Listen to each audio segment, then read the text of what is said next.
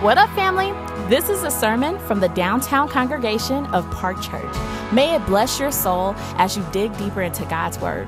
More resources and info are online at parkchurch.org. Psalm 111 Praise the Lord. I will give thanks to the Lord with my whole heart, in the company of the upright in the congregation. Great are the works of the Lord, studied by all who delight in them. Full of splendor and majesty is his work, and his righteousness endures forever. He has caused his wondrous works to be remembered. The Lord is gracious and merciful. He provides food for those who fear him. He remembers his covenant forever. He has shown his people the power of his works in giving them the inheritance of the nations. The works of his hands are faithful and just. All his precepts are trustworthy. They are established forever and ever to be performed with faithfulness and uprightness. He sent redemption to his people. He has commanded his covenant forever. Holy and awesome is his name. The fear of the Lord is the beginning of wisdom.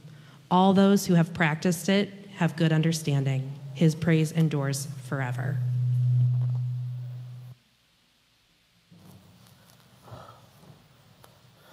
Amen. Amen. Good morning. Good morning. Come on. There it is. It's good to see you all. How y'all doing? Good. I was glad when they said unto me, Let us go into the house of the Lord in worship.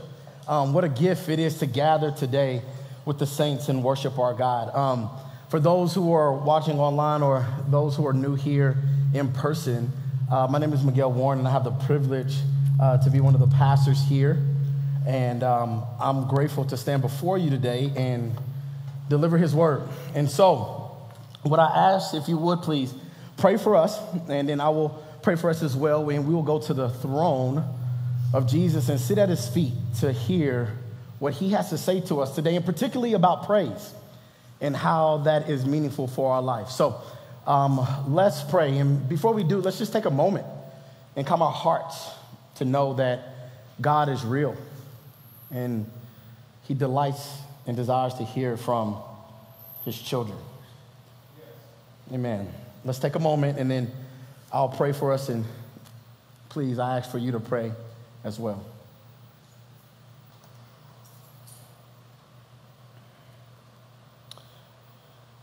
Gracious God, I pray we never forget how gracious and merciful your word says your mercy endures forever. And God, I pray that as we come here today, many of us with different emotions, different bags, different bags we're carrying of life, I pray that we receive the invitation that you offer to us, and that is to come and rest in you, that we can approach the throne of grace boldly because of what Jesus has done. So, Father, I pray that you will move right now. Pour out your spirit on us. Bring life from dead places. Rejuvenate, Father. Invigorate, God. Convict, encourage, save, because your word is living and active, Lord. And I pray that we never get tired of that. And so, Lord, as we press in on what it means to pray, I pray uh, to praise you God, I pray that you will peel back the layers of our hearts and our eyes to receive what you have to say. So, God, let them not see me merely as, not as an entertainer, but one standing before you, proclaiming, Thus says the Lord. So, hide me behind the cross, Father. And let the words of my mouth and the meditations of my heart be acceptable in your sight, O Lord, my rock and my redeemer. And we all together said, Amen. Amen. Well, we are in week two of Psalms. And um, for those who are new, uh, we, we like to take a break um, from our um, kind of verse by verse, chapter by chapter study. We were in the book of Matthew, and during the summer, we uh, spend time in the Psalms. And we come to Psalm 111. This is week two. And one of the beautiful things that I love about the Psalms is that the Psalm speaks to the whole human being. It, it, it, it, it, it, there, it reads of one when there's anger, when there's sadness, when there's frustrations, when you're trying to wait, when it comes to praise that we will see today, it, it, it does not go, it the Psalm speaks to every facet of the human being, and therefore, this lets us know that God wants all of us when it comes to our life here on earth. And that we can express praise to God even if life isn't what we thought it would be. And so today we come to this particular Psalm, one dealing with praise. and it's fascinating when we talk about praise here because here's the thing. Most of the time, when we talk about praise, we limit praise predicated off of how we feel. If we feel good, then we will praise. If we're sad, then eh, maybe. God doesn't want to hear that. If it's hard, if it's dark, no. But let me revisit the word praise here. There's three words that typically describe the word praise, just to jog our memory. The first word is yada, meaning praise, to give thanks, to confess, which is what we did just before I stood up here. We sung praises to him, we gave thanks, we had confession here. The second word, zamar, means to sing to sing praises to him. And the third word is halal, the root word for hallelujah. Hey, that's my word. I love that. That's just so powerful. Hallelujah. Come on, because it means it means praise and honor and uh, uh, adoration to one who is worthy. And really, all three of them can be contained in the idea of giving thanks and honor to God who is only worthy to be praised. Now, hear me. I believe that wherever you are in, wherever you are at today in life, if it's a dark season, if it's a bleak season, if it's just a mundane season, if it's a great season, everybody, after looking through this psalm, especially if you are a believer, has reason to praise God.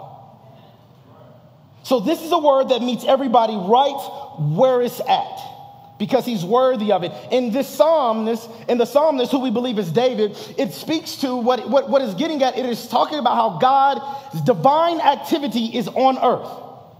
How his divine activity is on earth, and David and all believers, you and me, are to praise God for his divine works being done on earth. But get this, not just what they've done on earth, but that we also experience his work here on earth.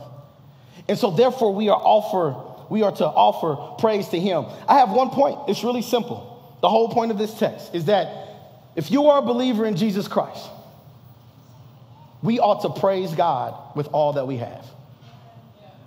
That's it. That's this this this psalm is pretty straightforward. Last week, Pastor Matt preached on Psalms 10, and I you, you, you kind of like, all right, wait a minute. We got Melchizedek and we got shatters and you know, some psalms can be complex and understanding. But this psalm is very simplistic, I believe, and it speaks very clear to us. We're going to see three movements. We're going to see the posture of our praise in this psalm. We'll see the reason of our praise, but then we'll also see the practice of our praise. Let me say that again. We will have three movements the posture of our praise, the reason of our praise, and the practice of our praise. Let's look at the first one, the posture of our praise. If you would, draw your eyes to verse 1. He starts off and says, Praise the Lord. I will give thanks to the Lord with my whole heart in the company of the upright, in the congregation. Really, this starts off that praise the Lord is hallelujah. He's setting the tone for what is to come. He's saying hallelujah to the one who is worthy and honored to be praised. And what we will see as he sets this tone here is that the, the, the, works of God express the character of God, therefore, express who God is. And so to praise God for his works is to praise God for who he is. And what we see in verse 1 is we say, we see who he praised, how we ought to praise, and where we ought to praise. Who we ought to praise is very simple it is Yahweh, it is God himself. He says, Hallelujah he focuses on God.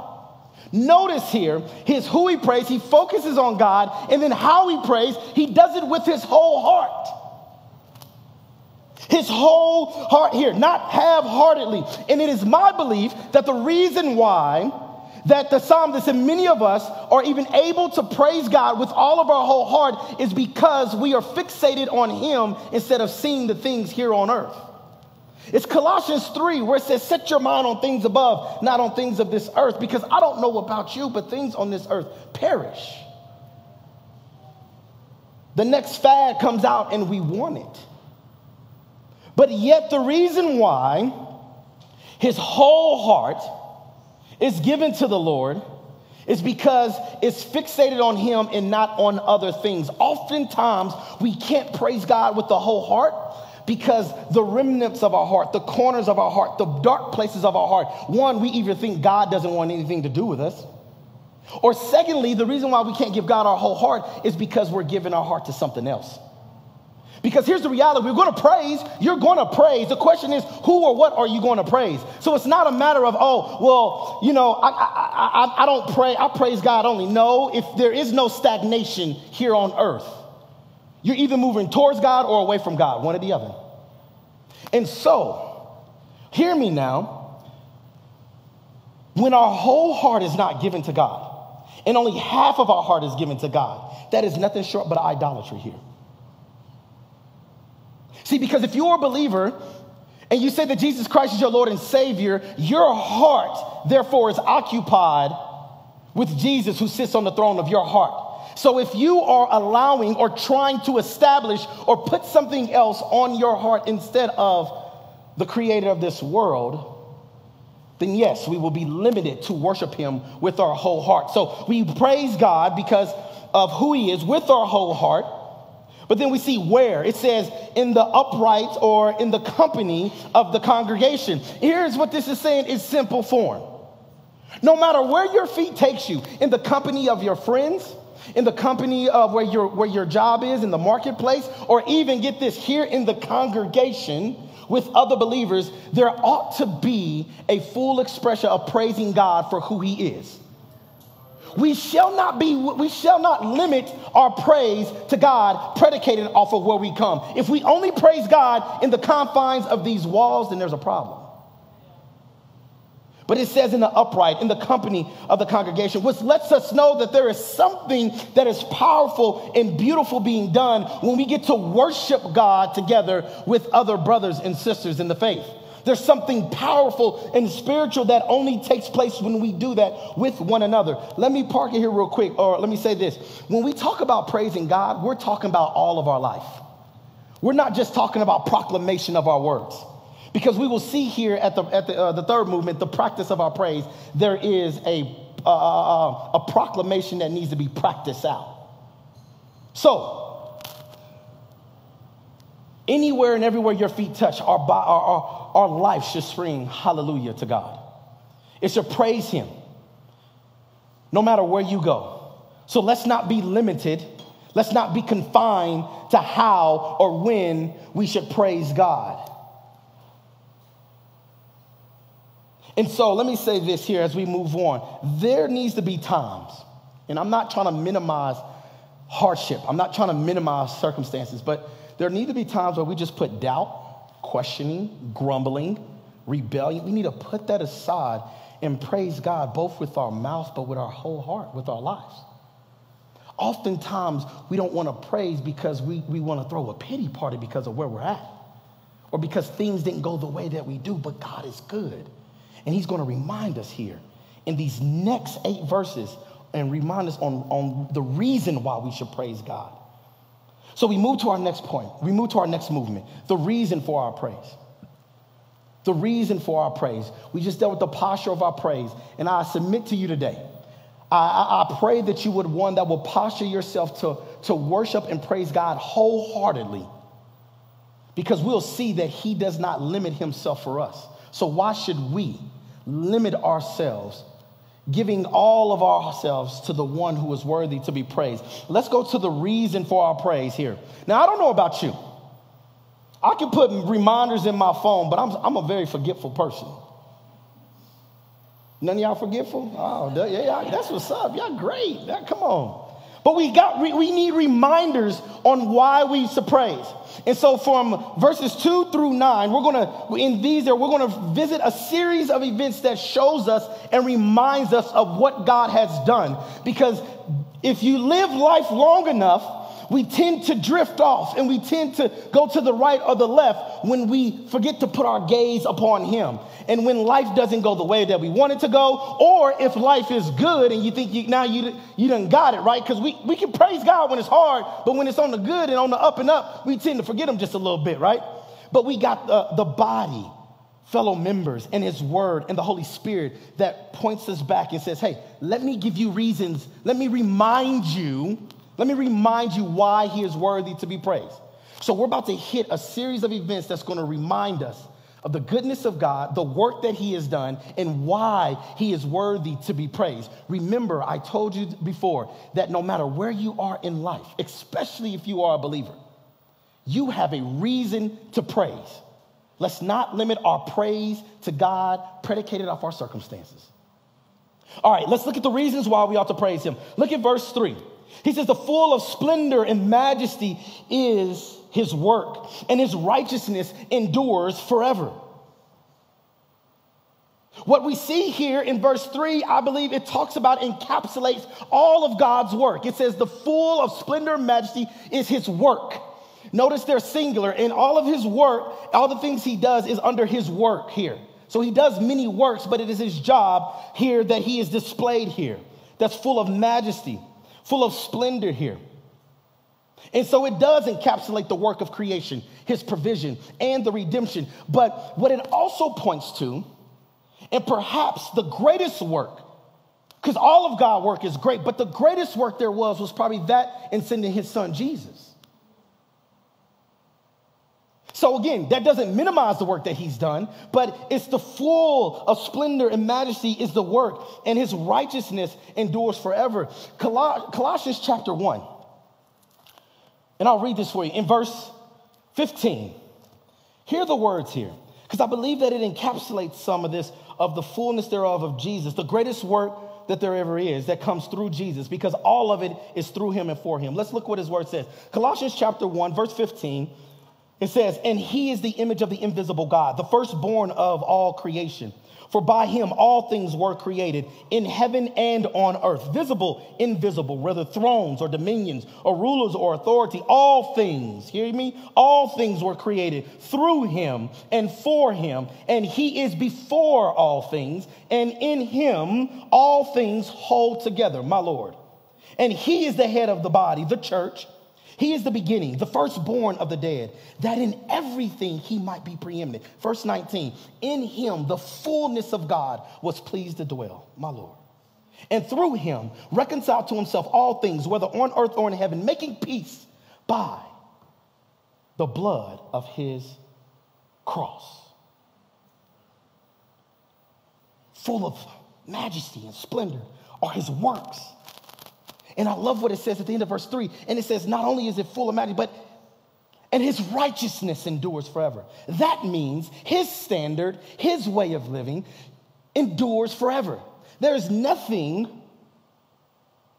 that you and I can do to tweak that. We may try to lower his righteousness, his, his standards, because we want to elevate ourselves. See, it's like, it's like, it, it, it, it's like me when I was younger and I had a basketball goal in the backyard. And I told my father to come in the back because I said I could dunk. Don't y'all laugh? I know I'm short. I know I'm short, but I could dunk. And I came out and I was just yamming it. Boom, show it to him. And he was like, That's good. That's good, son. He was like, But let me go ahead and raise this goal up to, the, to the regulation, to the, to the 10 feet. And many of us do that. We take God's righteousness, his standard, we lower it so that we can elevate ourselves. But the Bible is clear. This psalm isn't about us. No, it's about him. It says his righteousness endures forever. He doesn't lower his standard. He doesn't bend his standard. He doesn't adjust his standard. There's no flaws or no failures in who he is. It endures forever, regardless of who sits on Capitol Hill or who sits anywhere on any place throughout the world. His righteousness endures forever. All right. Let's go back. We got a little bit more to go. Let's go. Let's go back to 15. Psalms 1, uh, Psalms, excuse me, Psalms 111. We see in verse 4, it says, He has caused his, right, his, his wondrous works to be remembered. The Lord is glorious, or excuse me, gracious and merciful what we see is that he calls his wondrous works. And what this is probably pertaining, what this is pertaining to is pointing to the Exodus experience. It's pointing to where God has done marvelous and wondrous works for the people of God when they were in bondage in Israel, all the way up until they were given the promised land, up until they were given the land. But what we see here is that what's beautiful is that he calls his wondrous works to be remembered. The memory that we have is not, your memory is not so sharp because you're so eloquent and your mind is so strong. No, it is because God has caused you to remember. It is the gift that He has given us because we're forgetful people. And just like God has put memorabilia in front of the people of God as they were traveling so that they can remember what He has done. So, one of the first things that He done, He had them observe the Passover because the Passover reminded them of what God has done. Then he told them to put manna in a jar and put it in the temple so that they can be reminded that he provided food for them on their journey. In Joshua, God told Joshua and told the priests to take stones and to stack them up so that when children ask about what these stones represent, they will be able to say, This is God showed up where he parted the Jordan, where our feet were able to walk because again, they went through the river, they went through uh, uh, the Exodus, but then he did it again. And, but also, what we see is that that's why we take the Lord's Supper. It says in 1 Corinthians chapter 11, he says, Do this in remembrance of me. Jesus was giving those instructions to his disciples before he departed Again, he's reminding, he calls his wondrous works to be remembered. And the greatest one of all is that he's given us a letter, 66 letters of what he has done. And what I love here is that it says that his mercy endure, uh, uh, um, excuse me, his, the Lord is gracious and merciful. Because I don't know about you, real quick. We think about it. We put things down to remember what we have done in life. Many of us put our little league trophy up on the stand so we can remember how our great days, how good we were. Because we want to remember the good old days. But we take pictures and we do other things to remember things along the life. We, re, we journal, we write things because we want to capture those moments. We want to see what God was doing in that time. And that's what God does. He causes his wondrous works to be remembered. And I love what it says that the Lord is gracious and merciful here. The Lord is gracious and merciful here. And it is alluding to Exodus, it speaks to Exodus 34, 6, where it says, where God, in Exodus 34, God uh, immediately made a new covenant in his promise and, and continued to keep his promise with his present despite Israel's sin. So they're getting the new tablets written, um, the laws that are being recreated here. And we see that in Exodus 34 6, it says, The Lord, the Lord is merciful and gracious, slow to anger, abounding in faithful love and truth. The Lord is. He didn't have to become gracious. He didn't have to become merciful. He is gracious and merciful. Before time existed, he was gracious and merciful. Yahweh has always been that.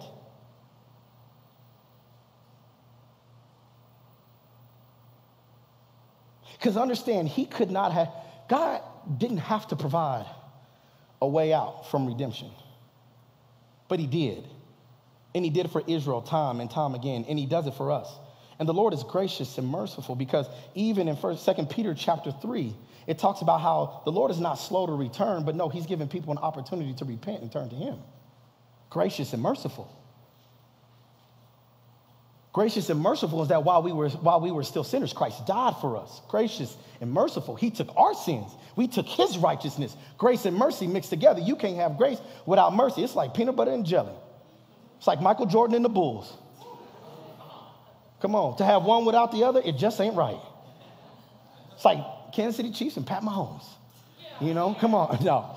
But, but what we see here, though, seriously, what we see is that and, it's, and, and, and, we just confess that we see that there's nothing that can separate us from the love of God, which is in Christ Jesus. Nothing. His grace and mercy, he is, he is gracious and merciful, and I don't want us to move past that. And we can praise God for that. Because understand, the memories that we have is the common grace of God in itself, too. because we're created in his image. Human beings are here.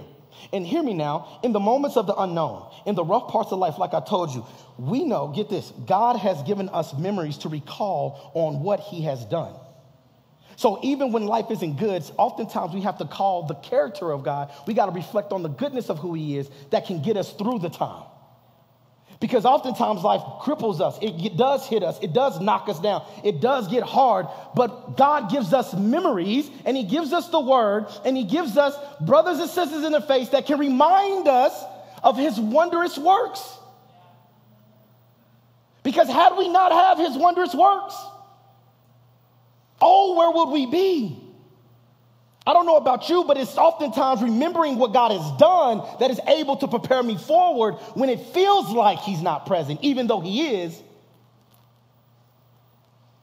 Okay, let's keep on. Verse 5. He provides food for those who fear Him, reverence Him, His, his believers, His children. He provides food for them, and He remembers His covenant forever. Understand here, what we see in this verse is that God's provision and sustaining power is at work. It is alluding to the manna of heaven that God has given the people of Israel when they were going through the wilderness. He's provided them food, physical food to give, to eat. But what we also know is that it's not just the physical food, but it's also spiritual food that sustains us as well. But understand here, let's just go. We overpass this. We, we, we skip this. God has sustained us through a pandemic that none of us has ever experienced before. Now, hear me now. That doesn't take away the loss. That doesn't take away the job loss that some of us has experienced. That doesn't take away some of the pay cut that we experienced. I'm not saying that it wasn't probably hard or rough times, but here's what is very true God has sustained us and provided for us because we are still here right now. Hear me now. Okay, all right. Listen, I, we intellectual people, we got to get real practical here. Many of us had food in our refrigerator, and not just our first refrigerator, but our second refrigerator. Then we had food in our deep freezer as well. That sustained us. There was a meal. Many of us didn't go without a meal. And many of us will be able to receive help from people where God has provided on the way when we did not see. He sustains and He provides and He gives provision for us here. Let us not move past that. So get this. So when you go eat your meal here shortly, when you go sit here and eat and whatever's in front of you, do you know that you are experiencing the provision and the sustaining power of God in that moment? In that meal. Things that we often take for granted. So next time you eat, take a moment and pause and say, This is God right now providing and sustaining for me until I eat again. Because when you, I don't know about you, you eat once, you get hungry again. And He provides again and again and again. So understand here, we got reason to praise him because he provides for us in that way, but also he provides for us spiritually. Because Jesus said, Man does not live on bread alone, but every word that proceeds out of the mouth of God. And so, what that lets us know is that just as much as the food is nourishing to the body, the word is nourishment to the soul. And every time we crack open the word, every time the word is read to us, every time that we sing, uh, we read the word together here in service, or when you read it at home, in your office, at, or, or, or, or in the quiet in your office, or on the bus stop, or wherever you go, when you crack open that word, you are experiencing the provision and the sustaining power of God that can keep you moving forward spiritually here. Because against this, we don't wrestle against flesh and blood. Oftentimes we try to engage and we try to engage the spiritual with the physical, and that ain't cutting it. But he has provided for us. So let us not minimize when we open the word. And yes, there are times that becomes difficult, and you're like, I don't know what I just read. But if anything, you can say, Look, God, what I just experienced, I can't remember, but you will have this to be remembered to me at the right time. And have you ever read times before where you read something and then later on that week or later on that month, the Holy Spirit brings something to your remembrance when you're ministering to people. He provides and sustains you spiritually as well. So he has reason, we have reason to praise him. And I love what it says at the end of verse 5 that we have, it says, he remembers his covenant forever. He remembers his covenant. He doesn't forget. We may forget. He doesn't forget his covenant because he is in the covenant. And while we are faithless, he is faithful. He's going to fulfill what he says grace and mercy there. We have reason to praise him. Verse 6, he has shown his power to, he has shown his uh, people the power of his works in giving them the inheritance of the nations. What they have seen is that they have seen God defeat the, the lowercase gods in Egypt and took them through the wilderness and their, his powers. He has shown them their powers. They've seen his glorious works here.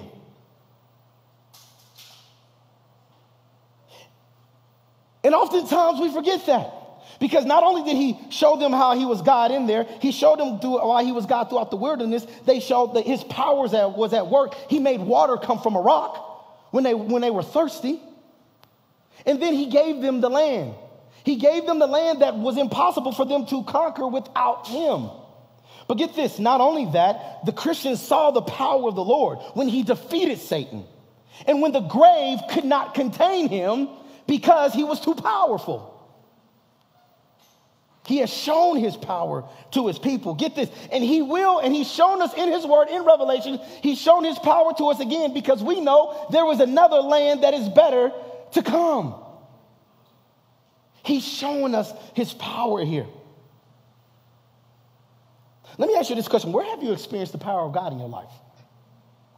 Get this. Where do you need to experience the power of God in your life? In our church, in our city. Because hear me now, there are doors that God has opened that only He can open. There are doors that he has shut that only he has shut. His power has been on display, and oftentimes we forget it and we minimize it because we're looking for those burning bush moments. And I'm not minimizing that. Yes, those are great, but oftentimes we need to we need to ask God to peel back the scales of our eyes so that we can see his power at work. Do you know that the fact that he saved you was his, his power at work? We were on our way to damnation. We, he took us from darkness and put us in his marvelous light. His powers is at work. And I pray right now that God will remove the scales of our eyes, that God, that we will be able to see your work display. Show us your power in our lives. Show us your power in this church. Show us this power in the city, Father. So that we can remember and tell stories to the next generation how we saw God move mightily Jesus' name, amen. Verse 7 and 8, he is, his works, excuse me, the, uh, verse 7, the works of his hands are faithful and just. All his precepts are trustworthy. Verse 8, they are established forever and ever to be performed with faithfulness and uprightness here. When it says the works of his hands are faithful and just, they are consistent and true. There is no crookedness in his policy here. Understand this here. He is, it is faithful and it's just. They're trustworthy. There's no partiality, there's no partiality to God. His faithfulness, it is endure at all time, and it's just, meaning it's justice, meaning he is going to establish what is right. He does not show partiality to anyone. And hear me now, let me clear this up. God has, yes, done, has chose the, the people of God. He has chose Israel because he chose them, not because they've done anything special. That's not what I'm talking about here. He called, he called the people of God, to uh, Israel, to be holy, to be set apart, to be sanctified, to display his glory. The same way that he calls us as believers here on earth to be set apart from the world, to be in the world but not of the world, to reflect his glory here on earth. That's not what I'm talking about with impartiality here. What I'm saying is that God does not give favoritism just to so, people's social status. He doesn't give, he doesn't give favoritism. He does not partial to certain ethnic groups. It's not like God is showing these people better favor than these people better. That's not what it is. He is faithful and he is just. He is above all things and he is for all people here. So let's not act like God is showing favor to specific people. That ain't what he does. He is true to who he is and he would do it rightly, justly here. To talk about God's righteousness is talked about God's justice. You can't, just the way you can't talk about God's grace without talking about his mercy. They're the same on, they, they, they're on the same side of the coin. So don't think mercy is, don't think justice and righteousness are separated. If you go back and look at the story, when you see righteousness very closely, you see justice. And vice versa here. But what I love here is that it is established forever in, in verse 8. His precepts are trustworthy. His commands, His actions, His purpose, they are trustworthy and they are established forever. I love how this one theologian says this. This is what he says The Lord is not swayed by, by transient motives or moved by the circumstances of the hour. Immutable principles rule in the court of Jehovah, and He pursues His eternal purpose without the shadow of turning. The past, the present, the future works are established. There are no alterations here, family of God, to God's instruction, to his precepts. Get this, we may renege on what we say. Oh, we renege. We may bend the rules to people who we like, who we want to give favor to. They are homeboys, our homegirls, so we're going to give them the discount. We're going to give some, we're going to let them jump a little hoops, uh, uh, uh, skip some hoops that other people would do. But see, God's not like that. No. They are established forever, they are set. And it's like this here. We got to be briefed on things. We miss a day of work, we all jacked up. We miss two days of work, let alone a week. We like, okay, hold on. I got to get caught up. Wait a minute. What's going on? What happened? God is not like that. He does not need to be briefed because they're already established forever. He does not need any new counsel because his precepts are established forever. okay. God has graciously given us a phone from heaven called an iPhone. Now, the Android, I don't know what it is, but it's okay. There's, there, there's room at the cross for everybody. You hear me? There's room at the cross for everybody. But no, seriously, what, what, happens is that you get the update on your phone because it's trying to stay up with the latest trend. It's trying to keep your phone from being uh, uh, uh bad. It's trying to keep the, the bugs from like uh, uh, affecting your phone. But see, God is not like that. He does not need to be updated. He does not need to have a reset button because his precepts, his words, his ways are established forever. And therefore, my God, I'm glad that we can worship and praise a God like that. Because have you ever been with someone and you go, well, hold on, you said, well, you know, I know, but. Or you've been on that, but God is not like that. They're established forever.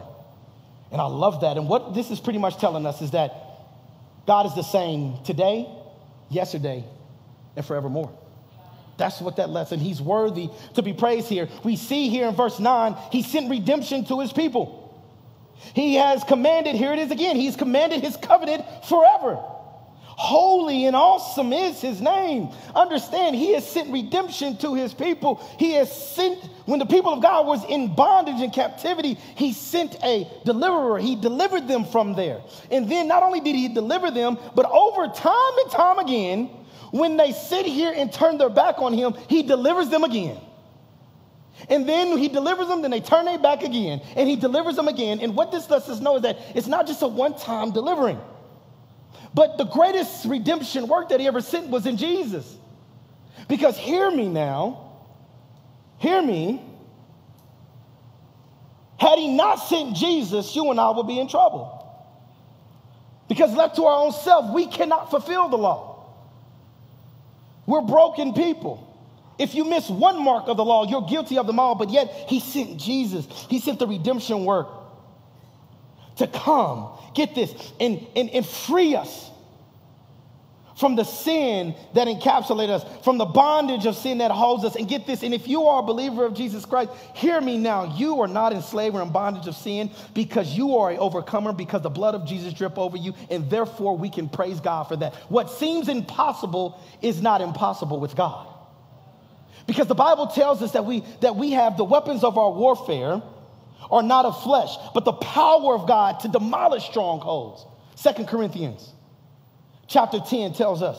Therefore, whatever you experience, and we know that we can have redemption from that. But what I love about this is that if that little word sent, that means that God got into the mess of our life. In the mess of the people. He sit here. So he came into the mess to redeem what is broken. He came into the mess to free the chains and to restore our lives. Do not think for one minute that whatever you experience, you cannot be redeemed from.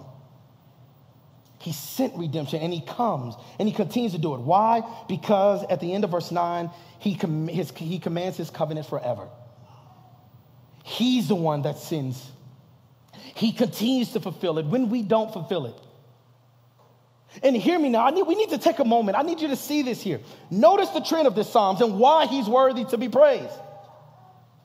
Because Verse 4, he has caused. Verse 5, he provides. Verse 6, he has shown. Verse 7, he's faithful and just and trustworthy. Verse 9, he has sent. Uh, you see here, everything is about what God has done. And therefore, he is offered, he, he is to be praised with all that we have. Get this, he is able to do what politics can't do. He's able to do what your job cannot do. Therefore, that's why I love what it says at the end of verse 9 holy and awesome is his name. That means we ought to be in awe and we ought to reverence God and pay homage to God for how awesome and how good that he is. And it's so sad that we give more honor and homage to our job than we do our God. Because our jobs cannot do what God has done. And I'm not minimizing jobs. Hear me now, family. I'm not saying that they're not good. God has given us a job. It is good for a man to work. I was just reading that in uh, uh, Second Thessalonians. We should work, but we should not allow the things of this world to be on the throne of our heart as act like it has, as, as if it has sent us redemption, as if it has shown us his power, as if it has provided us our food. Get this. He's the one that causes the food to be sent. He's the one that causes the food to be grown, that be shipped from across different states so that we can go to the market and grab them. He provides and he's worthy to be praised. And let's give him that. And what we see here in verses three through nine is that we have the verticalness of what God has done. We praise God for what he has done. We praise him for that. We give him our life with that. But now what we see in verse 10 speaks to, it sums up this Psalms and it speaks to the horizontal aspect of who God is. There ought to be some practice of your life with that praise the proclamation of your praise should be met with the proclamation of your life. He says in verse 10 the fear of the Lord is the beginning of wisdom. All who practice it have good understanding. His praise endures forever. The fear of the Lord, meaning the chief, the word beginning, the beginning talks about the chief. So, what this can say is that the chief of wisdom is in awe and reverence of God, which leads us to practice out, to live out his ways and his commands. We see here in verse 10 where it says that the one, uh, uh, the fear of the Lord is the beginning of wisdom. All those who practice it, practice what he says, have a good understanding. Well, what is it now? Now we moved here to the practice of our praise here. It's really simple. If you look at verse 2, it says, Great are the works of the Lord, studied by all who delight in him. Those who study it, those who seek out his word. When you look into his word, and when you study, and if God is so good, God is so awesome, there ought to be a seeking out of who He is because the more that you uh, get into His Word and unearth it, the more you see how good He is. And you want more of it. It's like, it's like, it's like the favorite cooking of your grandma or your, or your husband or your spouse or your friend. You like, oh, I need some more of that. You can't get enough of it. The practice of it, it is study. That means we seek out, because when you seek out his word and you know what his word is, then you're able to do what verse, t- verse 8 tells us, which is to be performed with faithfulness and upright. What God says, his way, his command, ought to be practiced with faithfulness, with consistency, and with truth.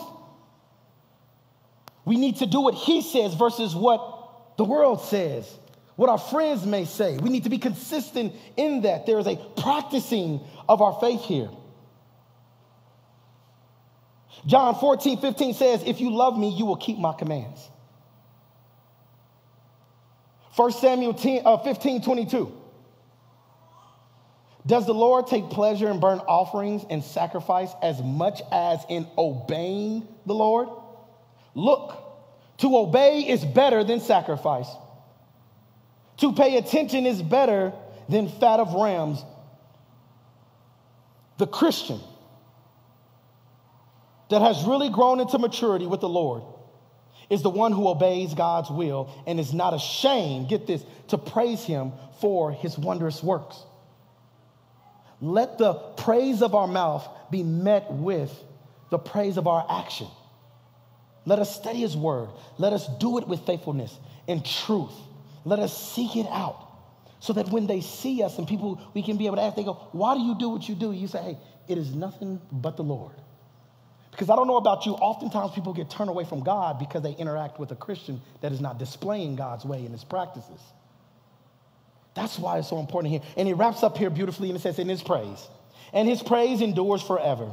And his praise endures forever. And I love this here because what this lets us know is that even when the praise of man dries up, And when it stopped, his praise continues forever. So, what this lets us know is that his praise is not predicated off your praise, but yet we get to offer praise up to him, which is his anyway. It's not our praise, it's not our glory, it's his glory, it's his party, it's his show. It's a one act star, and we get to beautifully have a front row seat to see how his power has been shown, how he's caused us to remember, how we've seen him send redemption, how we've seen his faithfulness and his justice be true, and his trustworthy, and his precepts to endure forever. So let us be people, family. Let us be people. Let us be a church that praise God wholeheartedly wholeheartedly because of who he is and what he has done and what he is currently doing in this moment right now. Let us give him all that we have because he's worthy to be praised. Let us pray. God, we thank you. We thank you that you are good. We thank you that you've sent redemption our way. We thank you that you've shown us your power at work. We thank you, God, that you have provided for us, not just physically, but also spiritually. We thank you, God, that you have caused us to remember the wonders of your word. God, we thank you that you are gracious and merciful, that you are faithful and true. God, may we never forget, may we never forget how you're worthy to be praised. And may we offer all that we have to you. In your son, Jesus' name, amen. Thanks for listening. Park Church exists to make disciples of Jesus for the glory of God and for the joy of all people. If you enjoyed this, make sure you share it with someone. We'd also love to hear from you on social media. Find us with at Park Church Denver. Lastly, more resources and info are available online at parkchurch.org. Peace and love.